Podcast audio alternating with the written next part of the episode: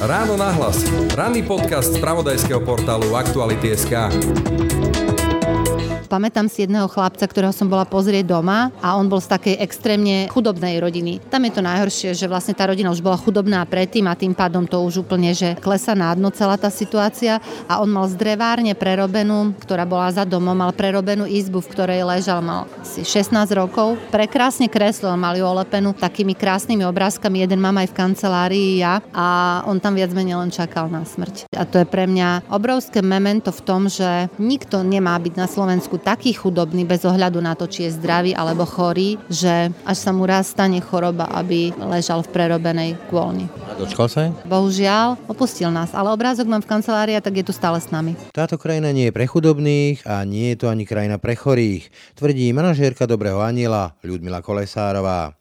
Hoci sme podľa nej dobrosrdečný národ, ktorý sa vie podeliť aj s málom, rasové či etnické predsudky panujú dokonca aj v charite. Jo, tak medzi ľuďmi to veľmi platí. To akože to bežne chcem, že chcem podarovať niečo, niečo, ale nech to nie je rómska rodina, alebo chcem niečo podarovať a, a ideálne nie, že rómska rodina nech to nie, ale nech nefajčí, nech e, nepije, hej, akože napríklad, ja by som to dala mamičkám z krízového centra, ale oni tam fajčia pred tým krízovým centrom, tak im nie. Ja by som tiež fajčila, keby ma muž zo sekerov naháňal po dome. Vážne ochorieť znamená na Slovensku neraz aj pád do priam existenčnej chudoby. Okrem zápasu s rakovinou či iným vážnym ochorením sa tak k tomu pridruží aj boj so štátnou byrokraciou či exekútormi a zápas o prežitie sa tak mení na žonglovanie s každým jedným centom. Napriek tomu tu u nás dokážeme závidieť ešte aj tú rakovinu. My sme raz robili taký prieskum a v ňom vyšlo, že čo vám priniesla rakovina, ako, a tam bolo, že rozvod a neviem, stratu práce a 27 alebo 24% povedalo, že závisť okolia, čo je úplne, že absurdné. Áno, áno. A to vlastne sa deje tým, že začnú im pomáhať tie organizácie takýmto rodinám. Alebo keď rodiny si vybavia príspevok na auto, potom čo už 4 roky, ja neviem, dieťa nechodí poriadne, tak zrazu začne. A to auto je potom, je, to môže byť Octavia kombi, hej, však ten vozík treba do niečo a zrazu pred domom stojí Octavia kombi a už je zle. Paradoxne, tí, ktorí majú najmenej, sú vraj často tí, ktorí sa chcú ešte aj o to málo podeliť. A ak niekto nechce prispievať na charitu, sú za tým najčastejšie tieto tri dôvody. Prvý je ten, že áno, že štát sa postará. Druhé je, že teda, že si za to môžu sami, čo nie je pravda, lebo naozaj nikto sa nechce narodiť do chudobnej rodiny, do rodiny, ktorá nemá nejaké ambície alebo nejakému alkoholikovi, do osady. Hej. A tretia je taká, že a ja som si teda všetko vydrel a a ja som e, nič zadarmo nedostal, tak prečo ja by som niekomu mal dávať? Slovensko ešte stále nie je krajinou pre chorých a nie je krajinou ani pre chudobných. Na pád do chudoby pritom tu u nás stačí iba jednoducho vážne ochorieť. My však chudobu, ktorej hĺbku si neraz ani len nedokážeme predstaviť, často ostentatívne prehliadame, pretože chudoba nie je jednoducho sladká a nie je ani pekná. Chudoba totiž môže byť často škaredá a s pokazeným chrupom. Napríklad chudobní ľudia často nemajú dobré zuby, lebo zubar je veľmi drahý, čiže to hneď poznáte. A to už je to také, čo robí človeka škaredším. No a už není toto také zlatučké a milučké. Takže niekedy ľudia hľadajú ideálneho chudobného a musia taký byť trošku trpezlivejší s týmto, že takto nie je. Aké je to teda tu na Slovensku vážne ochorieť a okrem tohto zápasu doslova o život musieť navyše ešte aj zvádzať každodenné súboje s neprajnými úradmi, exekútormi a dokonca aj závislivými susedmi. Odpovede budeme v ráno nahlas hľadať s manažérkou Dobrého aniela Ľudmilou Kolesárovou. Je štvrtok, 25. júna. Pekný deň vám želá Brane Dobšinský. Ráno nahlas. Ranný podcast z pravodajského portálu Aktuality.sk. Pri mikrofóne vítam Ľudmilu Kolesárovú z Dobrého aniela. Dobrý deň. Dobrý deň, prajem. Mali sme tu dobu korony a to bola veľmi bizarná, bezprecedentná doba, ktorá aj prehlbila mnohé tie rozdiely alebo mnohé tie, tie problémy, ktoré máme. Z vášho pohľadu, čo ukázala tá korona, povedzme, čo sa týka tých, ktorí sú na okraji tejto spoločnosti, ktorým sa aj v reálnom čase, v reálnej dobe, keď nežijeme takéto časy, nevenuje veľká pozornosť a teraz možno o to menej? Tak myslím si, že možno, že tú cestu k takému spokojnému a dôstojnému životu im ešte trošku natiahla na takých príkladoch poviem, lebo ja som to hneď tie prvé dní rozmýšľala, že bože, ako to oni ustoja nielen po tej bezpečnostnej stránke, ale aj po finančnej, keď e, napríklad naozaj väčšinou tam, ak sú dvaja rodičia, len jeden pracuje a ak ten príde o prácu alebo čiastočne o plat, takže tam naozaj to bude katastrofálne. Spomínam si, ja som hneď volala jednej takej rodinke, že ako to oni zvládnu a to naozaj tam už bola taká extrémna, ako keby zložitá finančná situácia a oni nemali teplú vodu a ona mi rozprávala tá mamka, ktorá je onkologická pacientka, že ako si muž každý deň na sporáku zohrieva tú vodu, aby si mohol tie ruky poriadne, keď príde z tej práce, vyumývať, aby mohol s tou rodinou byť. Takže určite to prežívali a myslím si, že to aj na nich to dopadne najhoršie, hej, na, na takýchto ľudí lebo aj tej pomoci bude asi menej, keďže každý to má teraz ťažšie.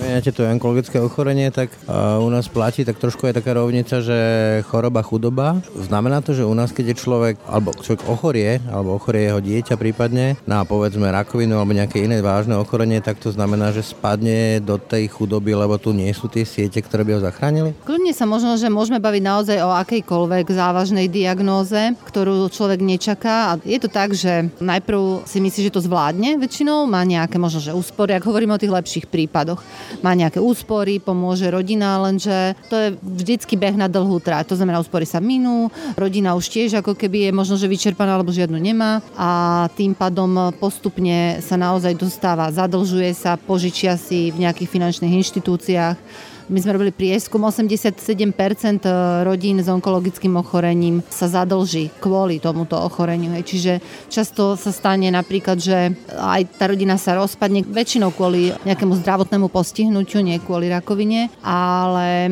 áno, dostáva sa po dlhšom čase, povedzme, že u rakoviny je priemerná liečba 2,7 roka, hej, čiže to je naozaj dosť dlho na to, aby sa ten človek a tá rodina zrujnovala. Hovoríte, že zadlží sa, čo viem, tak častokrát sú tam aj exekúcie od poisťovne, teda od organizácií štátu, či už zdravotnej alebo sociálnej. Čiže máme systém, kde naozaj mám choré dieťa, chcem byť s ním, možno sú to jeho posledné chvíle a štát si proste ma bude exekovať, lebo som si neplatil sociálne odvody? Áno, tá úloha štátu je v tejto téme e, jedna z najdôležitejších v zmysle aj ako výjsť v ústrety v takejto zložitej situácii a nielen pomôcť, ale ešte aj nepokaziť úplne to posledné, čo je. Čiže áno, tam presne je to, že prestane, ak sú rodičia živnostníci alebo jeden rodič nedokáže platiť zákonné odvody a podobné veci a štát neprihliada v tomto prípade, on to má tabuľkovo nastavené, takže sú tam e, exekučné príkazy a zároveň štát nevytvára nejak, ako nechcem povedať, že nevytvára, má mnoho nástrojov, máme 14 druhov nejakých kompenzácií, máme opatrovateľský príspevok, ktorý bol dvihnutý v poslednom období sa zvýšil výrazne, ale je veľmi veľa vecí, ktoré štát nezvláda, aby týmto rodinám bolo ľahšie. Chcem vás opraviť, že hovoríte štát nezvláda, štát sme my. To sú povedzme aj tí konkrétni úradníci. Keď si pozeráme tie prípady jednotlivé, ktoré opisujete a ktoré riešite v Dobrom anielovi, tak častokrát sú to prípady, kde suplujete rolu štátu. Milím sa? Suplujeme rolu štátu, ale nemám rada to tvrdenie preto, lebo si myslím, že aj keby štát perfektne fungoval, tak by charita mala tiež fungovať, ale mala by riešiť e, alebo respektíve financovať iné veci, ako je to, že nemajú rodinu odpojiť od elektriny alebo aby mali na chlieb. Čiže suplujeme štát, ale verím, že by sme boli potrební, aj keby štát fungoval, čo nie veľmi funguje. Sama ste napísali, že, že sa budete zosnať kvôli tomu, ako sa tu správame k deťom a čo sa týka týrania, čo sa týka vôbec zaobchádzania s deťmi. Čo konkrétne vás tak vyrušilo? No, keď máte ako osoba, ako napríklad ja mám konkrétne skúsenosti dve a v obidvoch som svetkom nejakého vážneho zlyhávania, tak eh, si poviem, že to je 100% z mojich skúseností.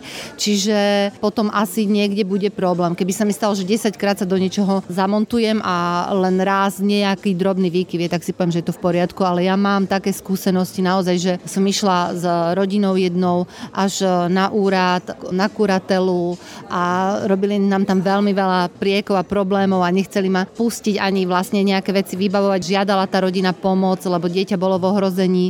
Bolo tam akože násilie domáce bolo voči partnerke, ale to dieťa malé tam akože bývalo niekedy s nimi a bolo toho svetkom a plus hľadovalo, alebo ho v zime doniesli povyzliekané, nie veľmi teplo oblečená, položili ho pred dvere starej mamy. To bolo vlastne stará mama sa dožala požadovala nejakej ochrany toho dieťaťa a tú starú mamu nejakým spôsobom ten úrad nerešpektoval napriek tomu, že verovala.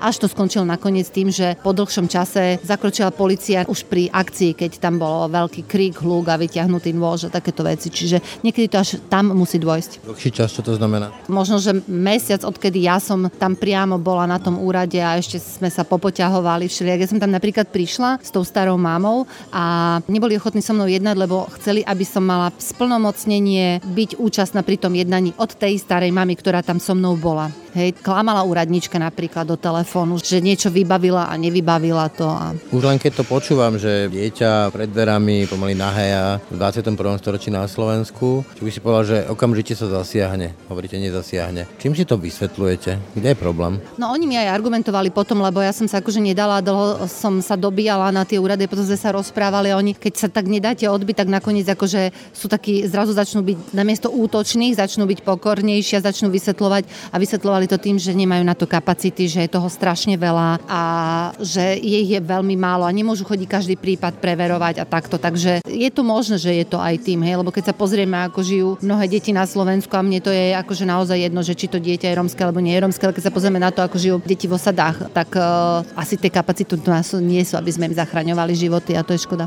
Nemáme kapacity na to, aby sme chránili deti, ktoré tu máme. Aj to. A ešte by som povedala, že možno, že mi nám niektoré veci ešte nedošli, že napríklad domáce násilie nie je súčasťou tradičnej rodiny, že to nie je správne. A s domácim násilím potom samozrejme, keď v domácnosti dochádza medzi partnermi k násiliu, tak sa môže stať nielen, že dieťa je svetkom, odniesie si psychické následky, ale že aj tiež samo utrží v tom výbuchu nervov. A toto my sa musíme aj všetci si dostať do hlav, nie len ľudia na úradoch. Prípadne si prevezme ten model a stane sa s neho opäť niekto, kto... Presne tak. Mňa tak zaujímal taký jeden prípad, ktorý ste svoj čas popisovali, žena, ktorá chodí neviem koľko kilometrov peši, pretože nemá vlastne nič, že perie pieskom, lebo nemá na práci prášok toto je realita? 21. storočia to u nás? Také prípady, poznám ich viacero a ja si myslím, že takíto ľudia žijú medzi nami, takéto rodiny žijú medzi nami a často je taká argumentácia, že prečo im nevenujeme dostatočnú pozornosť to, že si za to sami môžu. To je asi taká najväčšia chyba v programe.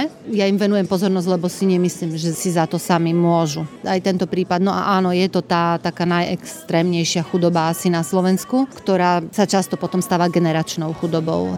Pre mňa je napríklad úplne že neuveriteľné, že oni uvažujú v centoch, kde mi, či mi padne 5 centov na zem, alebo čo to už ani niekedy človek nerieši a oni naozaj nemajú 40 centov na autobus, že čo my hovoríme v eurách, v desiatkách eur, tak oni takto uvažujú v centoch takíto ľudia.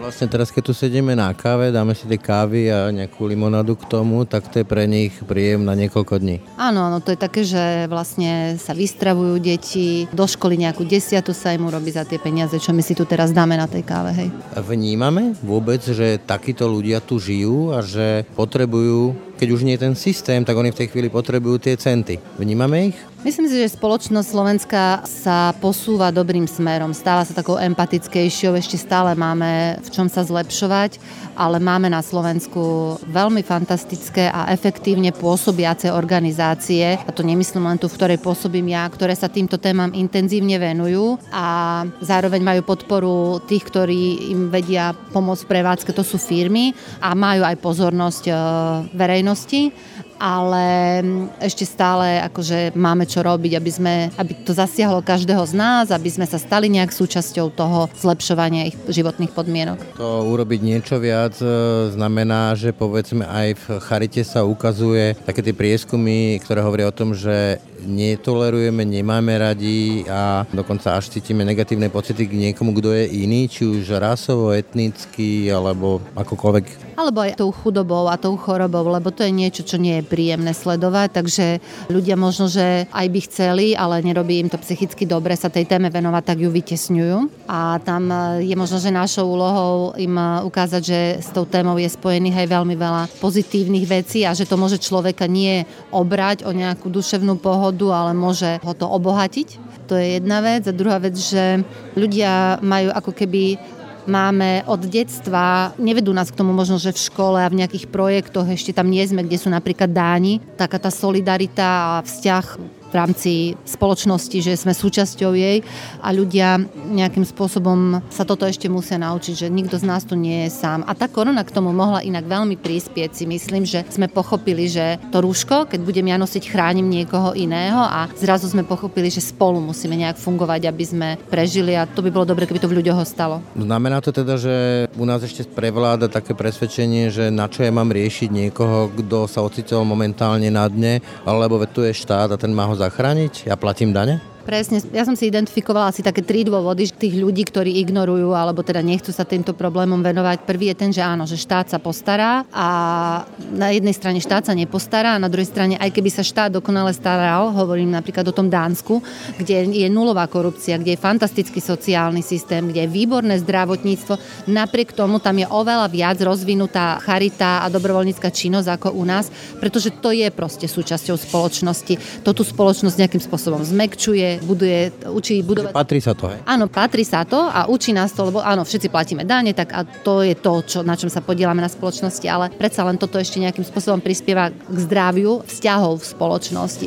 Čiže to je jedno také, že štát sa postará, nepostará sa, ale keby sa aj postaral, tak sa máme aj my. Druhé je, že teda, že si za to môžu sami, to som spomínala, čo nie je pravda, lebo naozaj nikto sa nechce narodiť do chudobnej rodiny, do rodiny, ktorá nemá nejaké ambície alebo nejakému alkoholikovi alebo nejakému proste do osady, hej, keď som spomenula tie rómske deti, alebo do rodiny, kde sú obidvaja rodičia ťažko chorí, čiže toto nie je, že si za to môžu sami. A tretia je taká, že a ja som si teda všetko vydrel a ja som uh, nič zadarmo nedostal, tak prečo ja by som niekomu mal dávať? Tak uh, toto tiež celkom neplatí, lebo to je tiež o tej štartovacej šiare, že niekto sa narodil do rodiny, ktorá mu pomohla, ktorá mu dala vzdelanie a niekto nie, takže takéto tri dôvody na to najčastejšie ľudia majú. Máte tie rómske deti, tak sa spýtam otvorene, platia aj v charite, čo viem, že rásové alebo iné etnické predsudky? A či to platí? No... Že máte takú skúsenosť, že človek by aj dal nejakých pár eur, ale no tak tým uh, Rómom nie. Jo, tak medzi ľuďmi to veľmi platí. To akože to bežne chcem, že chcem podarovať niečo, niečo, ale nech to nie je rómska rodina, alebo chcem niečo podarovať a som takého pána, ktorý chce darovať v okolí pri Vranove na Topľov, má plný dom, výbavu a on žije v domove dôchodcov a on povedal, že čokoľvek z toho domu si môžu ľudia zobrať, ale tam pri Vranove na Topľov som našla naozaj 4 lokálne organizácie, ktoré pracujú s Romami. A on nesúhlasil, aby niektoré z tých organizácií to išlo. A pritom to som... On to nechcel, on sa toho vzdal dával, ale nie smú to mať. No áno, lebo on má akože z toho regiónu zlé skúsenosti s Romami, čo je možné, akože zase buďme realisti, že tam proste možno, že nejaký problém bol, ale tak nesúhlasil, hej. Ale často sa stáva, že nám v Dobrom Anielovi menej, lebo tam už ľudia sú asi naučení, že vedia, že tam tá choroba bude a tak to neriešia. Ale ja popri tom roky riešim túto tému aj pomimo Dobrého Aniela a tam to bolo vždy, že a ideálne nie, že rómska rodina nech to nie, ale nech nefajčí, nech e, nepije, hej, akože napríklad, ja by som to dala mamičkám z krízového centra, ale oni tam fajčia pred tým krízovým centrom, tak im nie. Ja by som tiež fajčila, keby ma muž zo sekerov naháňal po dome, hej, čiže... Je to taký, že blondiavý? Chudobní ľudia hľadajú ideálneho chudobného, toto je to také zlatučké a napríklad chudobní ľudia často nemajú dobré zuby, lebo zubar je veľmi drahý, čiže to hneď poznáte. A to už je to také, čo robí človeka škaredším. Stačí ísť na trhovisko a tam vidieť tú prehľadku chrupov, lebo tí ľudia si to nemôžu dovoliť. No a už, a už je to také, není toto také zlatučké a milučké. Takže niekedy ľudia hľadajú ideálneho chudobného a musia taký byť trošku trpezlivejší s týmto, že takto nie je. Spomenul, že pred časom, kedy sme sa rozprávali, doteraz si pamätám vetu, kde ste mi povedali, že na Slovensku ľudia zavidia ešte rakovinu. To je inak hrozná veta, fuj, aj sa za ňu hámbim, lebo ľudia sú, v podstate ja si myslím, že ľudia na Slovensku sú veľmi dobrí a ja mám veľmi pozitívne skúsenosti a naozaj v tom dobrom anielovi darúvajú auta, dovolenky, pobyty, ale potom tie výpovede tých ľudí o susedoch a o príbuzných sú také ťaživejšie ako to, čo cudzí urobia. Neraz tí cudzí urobia viac. Hej, že... Vlastne to, čo im dáte, sú niekedy danajské dary, že im zavedia susedia a podobne. Áno, to sme vlastne nám aj vyšlo. My sme raz robili taký prieskum a v ňom vyšlo, že čo vám priniesla rakovina, ako, a tam bolo, že rozvod a neviem, stratu práce a 27 alebo 24% povedalo, že závisť okolia, čo je úplne, že absurdné. Áno, áno. A to vlastne sa deje tým, že začnú im pomáhať tie organizácie takýmto rodinám. Alebo keď rodiny si vybavia príspevok na auto, potom čo už 4 roky, ja neviem, dieťa nechodí poriadne, tak zrazu začne. A to auto je potom je, to môže byť Octavia kombi, hej, však ten vozík treba do niečo a zrazu pred domom stojí Octavia kombi a už je zle. Alebo áno, aj príbuzní si vedia trošku zavidieť. Ale ako vravím, tí cudzí ľudia sa naozaj správajú fantasticky, len tie susedské vzťahy ešte musíme doriešiť. Možno zavidia tú pozornosť, ktorú možno oni sami nemajú. To mi napadá ten prípad tej plošiny, teda, ktorému odmietli tú plošinu na schodoch a nakoniec zomrel v tom, v tom byte. To podľa vás výpovedný príbeh z toho, čo vy viete, že takto sa správame? Že nie sme schopní vnímať toho suseda?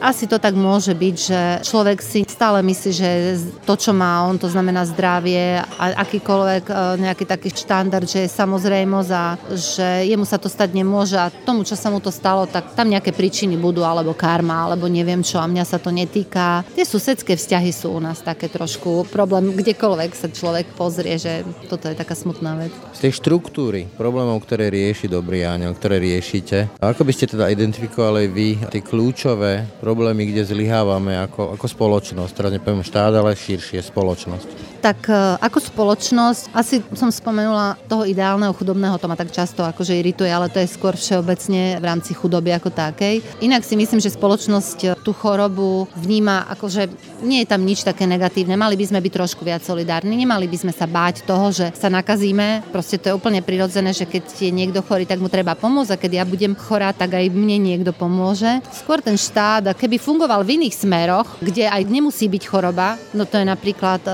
povedzme, že nejaké bežné bývanie za dostupnú cenu pre nejakú rodinu alebo dostatočná možnosť e, vymožiteľnosti výživného a tak, tak potom, ak tam príde tá choroba, tak sa to nejak ustať dá, hej, ale tieto veci nemáme doriešené. A plus si myslím, že nevieme hospodáriť efektívne s prostriedkami, ktoré sú s tými kompenzáciami, hej, že keď sa napríklad kupujú zdravotné pomôcky, ako my tie kompenzácie máme ich dosť na Slovensku, ale strašne drahé veci sa preplácajú a neefektívne, to je nedobré hospodárenie.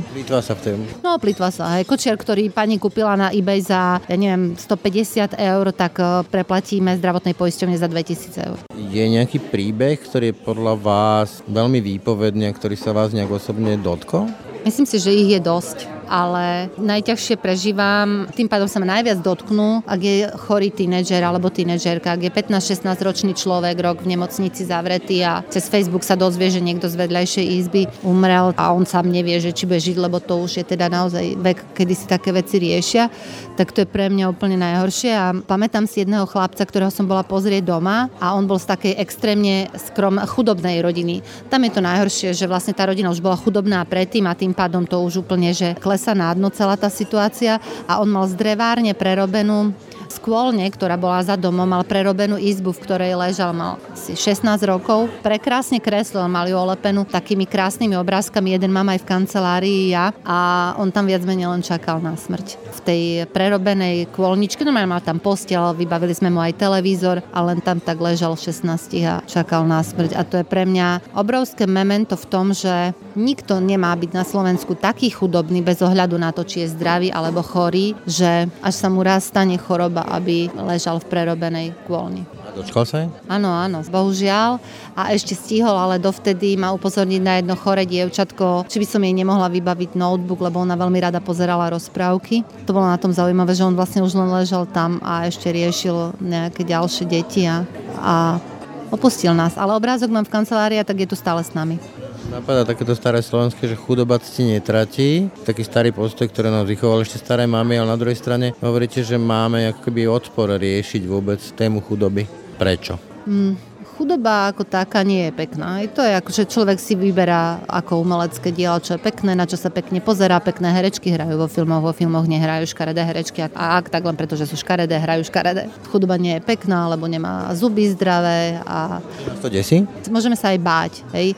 Môžeme sa aj báť, rovnako choroba a myslím si, že choroby ešte oveľa viac, lebo chudobu si ako tak môžeme ešte povedať, že to sa nám nestane, neskončíme na ulici, alebo, ale tá choroba sa môže stať každému, čiže môžeme sa toho báť báť. Ale ja si myslím, že je veľa ľudí, ktorí nejakým spôsobom hľadajú práve tie témy a chcú v nich niečo robiť. A tam je len dôležité, aby, aby pochopili, že to najviac, čo môžu robiť, je nechať to na profesionálov a veriť im. Keby ste mohli niečo zmeniť, nejaké také základné veci v nastavení tejto spoločnosti, ja teraz myslím, že zákony a pravidlá a inštitúcie a tak ďalej, čo by to bolo, aby to reálne niečo dôležité zmenilo? Asi je veľmi dôležité naozaj zastaviť to strašné kradnutie, ktoré sa tu roky odohrávalo, ale tak boha pusto, že to vidíme na zlatých tehlách, to stalo životy. To sú normálne, že by som to nazvala až zabíjanie. To je úplný úplná hrôza, lebo tieto peniaze odišli od niekiaľ, kde to mohlo zachraňovať životy. Tak tu sme sa niekam inám ako keby že posunuli teraz po týchto voľbách.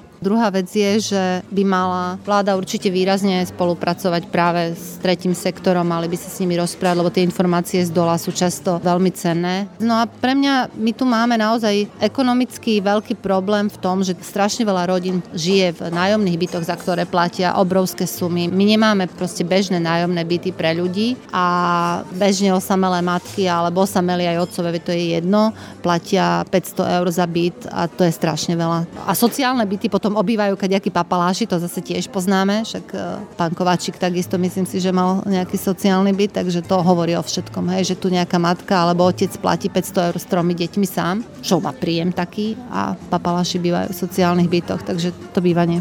Ekonomovia sa zhodujú na tom, že nás čaká recesia, zrejme aj dlhá, zlá doba ekonomická podľa vás to bude mať dramatické dopady na všetkých tých ľudí, ktorých povedzme riešite, na tie príbehy chudoby, choroby? Bojíme sa toho všetci, nám sa to už prejavilo vlastne v apríli. Za apríl sme mali prvýkrát historický pokles vo vyzbieranej sume, čiže tam hneď ľudia nejak zareagovali tým, že si zrušili nejaké trvalé príkazy a podobne, lebo sa sami zľakli, nevedia, čo bude. Na druhej strane potrebujeme 3-4 eurá od človeka a to verím, že si vždy každý nájde, len to musia pochopiť, že netreba veľa peňazí na to stačí, keď nás bude veľa. Takže ja verím, že my to ustojíme, skôr sa bojím o malé a veľmi dôležité organizácie lokálne, ktoré môžu úplne že zaniknúť. A povedzme, čo sa týka tých ľudí, ktorých riešite, myslíte, že budete mať kvôli tej dobe, ktorá prichádza, toho mať na práci oveľa, oveľa, oveľa, oveľa viac? My asi nie, pretože u nás sa čísla odvíjajú od počtu diagnostikovaných ochorení na Slovensku, čiže ten systém je ako keby že stabilný, ale vidím, že naozaj veľmi veľa ľudí napríklad si popri častočnom invalidnom dôchodku, ak sú to onkologickí pacienti dospeli, lebo aj tých máme malo nejaké brigády. Hej. Evidujem dve ženy, ktoré sú taxikárky, vždy, keď im je lepšie, tak sadnú za volant a vozia ľudí, to je pre mňa už neuveriteľné, hej, že proste žena onkologická pacientka by uživila deti, tak vozí taxíkom ľudí tak oni hneď prišli o tú prácu a už teraz sa to snad nejak rozbieha, ale oni budú mať, naozaj boli odkázaní na tie dočasné práce, na dohody, dohody a takto a títo ľudia prví prišli, prví prišli o pracovné príležitosti, plus uh, aj sú regióny, kde to sa prejaví oveľa, oveľa horším spôsobom. Hej, tam kolo Sniny napríklad máme takú rodinu, že ten manžel bol vždycky rád, tá manželka je chorá, majú štyri deti a on chodil na stavby a teraz akože ich všetkým tú prácu vzali, takže budeme mať počet taký istý, ale tých rodín, ktoré sa dostanú naozaj do extrémnej núdze, bude viac z toho počtu. Doteraz mnohé sú tam také, že majú to ťažké, ale ako keby s nami to prežijú a teraz budeme potrebovať im ešte viac pomôcť. Je táto krajina pre chudobných a chorých? Dlho som hovorila, že nie a zatiaľ sa nejak výrazne niečo nezmenilo. Príďte sa pozrieť na chodbu popradskej onkológie a uvidíte, že nie, takže nie. Nerozčuluje vás, keď vidíte, že témami verejného života, či to boli voľby, alebo teraz sú interrupcie, LBGT a Istanbul a neviem čo všetko možné, ale témy, o ktorých sa rozprávame, teda chudoba, týranie detí, neužívanie seniorov, ďalšia téma a tak ďalej a tak ďalej, to ako by nás míňalo. Tak hneva ma, ak to vyťahujú momentálne politici, ktorí sú vo vláde. Pokiaľ to vyťahujú nejaké ľudskoprávne organizácie, alebo tak ja tomu rozumiem, lebo máme tu v týchto témach nejaké proste nejasne stanovené pravidlá, plus ten istambulský dohovor s tým domácim násilím súvisí, ale práve tá chudoba a dobre, že ste spomenuli seniorov, lebo to je tiež jedna ako keby veľmi smutná oblasť, tak toto je potrebné riešiť oveľa, oveľa viac a to by sa mala vláda na to sústrediť e, veľmi intenzívne a nie tu vyvolávať nejaké zatiaľ zbytočné spory, keď tu my musíme pripraviť spoločnosť na to, ak sme proti interrupciám, tak musíme tie deti, ktoré tu budeme mať, vedieť sa o nich postarať, vedieť im plný komfort zabezpečiť a až potom niekde sa môžeme baviť o tom, že ako to upraviť. A čo sa týka štruktúry tých darcov, čo to vypoveda o nás? E, akí sú to ľudia? Z akých e, skupín? Z akých vrstiev? Viete to nejako identifikovať? Zatiaľ, čo máme taký najjednoduchší socdem, lebo sa to veľmi nedá, ale je, že je to človek so stredným a vysokoškolským vzdelaním, viac žien ako mužov. Skôr predstavujem, že to bude preto, lebo žena ako zástupkynia rodiny, ktorá takéto veci rieši emočne. Mne sa najviac páčia dôchodcovia, ktorí potom raz za čas napíšu, že ospravedlňujem sa, že už nemôžem prispievať, lebo proste už nemám poriadne ani na chlieb, ale môj manžel, 82 ročný, prispievať naďalej bude. Čiže to sú také, že naozaj takí najskromnejší ľudia a prispievajú aj veľmi bohatí a úspešní ľudia a vzdávajú sa napríklad okrem pravidelného príspevku aj narodení nových darčekov a chcú, aby sa prispelo do dobrého aniela. To sú už také že wow sumy. Ale každé euro je samozrejme cenné. Čo vás naučili tie príbehy o našej spoločnosti, ktoré teda riešite a prežívate? Naučili ma, že ľudia sú dobrí a je v nich dobro, len ho musíme v nich nájsť. To znamená, že niekedy sa stávajú zlí zlými len preto, že si ich uchmatol niekto horší a lepšie s nimi vedel pracovať alebo bol hlučnejší, hlasnejší, ale že naozaj s každým človekom, ktorý som prišla do kontaktu aj neveril, nerozumel a neviem čo, po nejakom čase sa z neho stal človek, ktorý veľmi chcel robiť dobro. Čiže ja som vďaka dobrému anielovi veľký optimista. Dá sa povedať, že aká je nejaká že percentuálna úspešnosť, že tí ľudia, že im to pomôže nielen v tom období, ale že to je nejaká že druhá šanca? Určite je to druhá šanca. Tam je to obrovská pomoc e, vôbec zvládnuť tú situáciu, lebo my nedokážeme liečiť, to je samozrejme na to sú tu lekári a zdravotníctvo, ale to, aby oni vôbec psychicky to ustáli, že nemusia riešiť od rána do večera peniaze, ale že ten proste pravidelne mesačne im ten príspevok príde, im dovolí sa koncentrovať na iné veci. Zároveň si teda môžu nejakým spôsobom e, kúpiť nejaké doplnky, vitamíny, liečba samotná je zadarmo, hej, ale rehabilitácie. My máme u nás vyčíslené, že tá rodina, keď vstupuje do systému, tak potom aj vystupuje vystupuje z nejakého dôvodu a 37% vystupuje kvôli zlepšeniu situácie. To znamená, že sa niekto vylieči alebo sa mu zlepší sa mu ekonomická situácia. Hej, to je také hlavné, ale povie, že už, už sme z najhoršieho vonku a často sa práve stávajú hneď dobrými anielmi. Hej. Fungujú tam také tie presypacie hodiny, že keď niekto dostával, tak potom cíti akoby nejakú potrebu, povinnosť to vrácať? Áno, áno, to sa stáva veľmi často. To nás najviac teší vždycky, že niektorí sa dokonca stávajú už počas toho, to je také zaujímavé, že počas toho, keď začnú poberať pomoc rodiny, že tam tá choroba v rodine sa objavila, tak začnú hneď aj prispievať do systému. Čo sa priznám, že mi na začiatku bolo také čudné, tak dostávajú peniaze a často ho dávajú charite späť, to je čudné, ale oni chcú byť súčasťou toho, lebo zistiu, že keď dostanú tých 150 eur mesačne a keď dajú tie 4 eur mesačne, tak ich to nezabije, ale podielajú sa na pomoci ďalším. Tak to je na tom také najkrajšie. Boli dobrí ministri financí, keďže vedia tak dobre hospodári. Asi áno. Ľudmila Kolesárova, ďakujem za rozhovor. Ďakujem ja. Ráno na hlas. Ranný podcast z pravodajského portálu Aktuality.sk. Tak to bolo dnešné ráno na hlas. Tento podcast, ako aj všetky ostatné naše podcasty, vznikli aj vďaka vašej podpore, za ktorú vám aj týmto ďakujeme. Pekný deň a pokoj v duši praje. Braň Dobšinský. Všetky podcasty z pravodajského portálu Aktuality.sk nájdete na Spotify a v ďalších podcastových aplikáciách.